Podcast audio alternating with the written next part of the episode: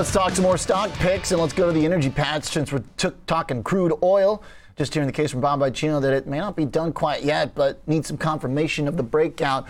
The energy stocks uh, finally slowed down a little bit the last couple days, but still one of the few groups near the highs. Nicholas Piquard joins us, Vice President and Portfolio Manager and Option Strategist at Horizon ETFs Management. Uh, Nicholas, you've got some energy companies on the mind. We'll start with the simple one that we all know, Chevron. How far do you think these big oil giants can run? Well, you know, I mean, they're on a roll here. You know, this is the one sector that's, uh, uh, you know, doing well.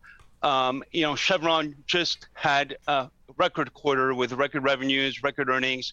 Uh, there's also the news out there that you know, Warren Buffett is buying stock. Warren Buffett buys stocks for the long term. This is a solid company. They have, you know, little exposure to Russia and other uh, difficult jurisdictions, but they have a very disciplined approach to capital, returning cash to investors, doing dividends and buybacks.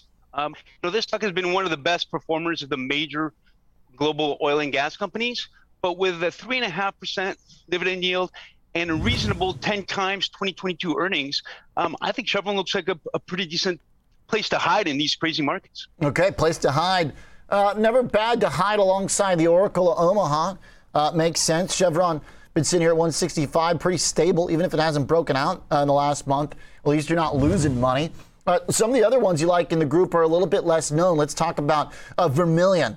Uh, as uh, we've also seen a big move higher, a ticker VET uh, just reported earnings yesterday, and they did say that uh, production the next quarter might be a little bit lower on a sequential basis. What's going on? Well, you know, with Vermilion, I think you're just getting exceptional value here. you know, Canadian energy names in general have been very inexpensive as a group. If you look at where the Canadian dollar, for example, was trading 10 years ago when oil was last at these levels, uh, you know, the Canadian dollar was trading at parity. Now, for one U.S. dollar, you're getting a dollar thirty Canadian. So you're really getting these Canadian assets at a, at a discount. With Vermilion, you're you're getting not only exposure to Canadian oil and gas, but you're also getting, you know, getting into growing gas demand, especially out of Europe.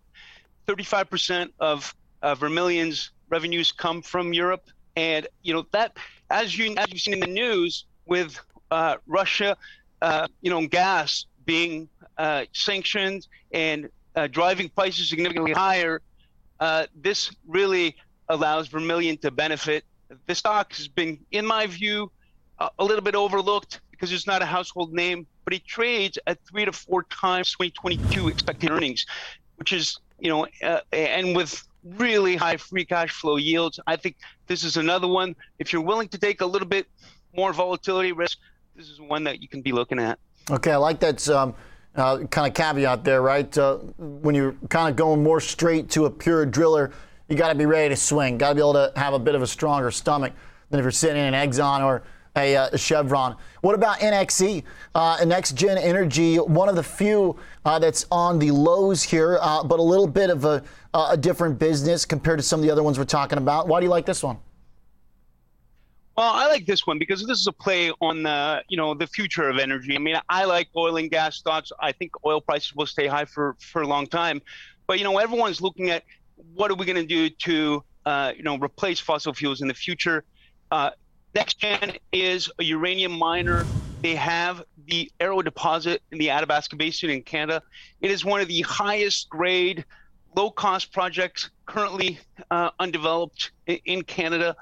And what recent geopolitical events have really highlighted is the importance of nuclear energy and the importance of energy independence in the future, both because it is independent of fossil fuels, but also because it's a zero emission energy source. So you look at the UK, US, uh, France, Japan, Korea, and even Canada, they've all announced plans to revitalize their nuclear industries. Uranium has been in the dumps until recently after the Fukushima disaster.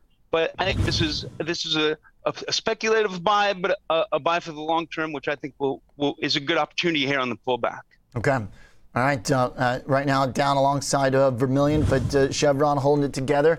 Like the way you think about the different kind of risk spectrums of each of these. Uh, Nicholas, thanks. Looking forward to next time. Appreciate you bringing us some stocks.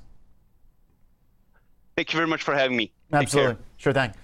Uh, Nicholas Piquard is Vice President and Portfolio Manager at Horizon ETFs.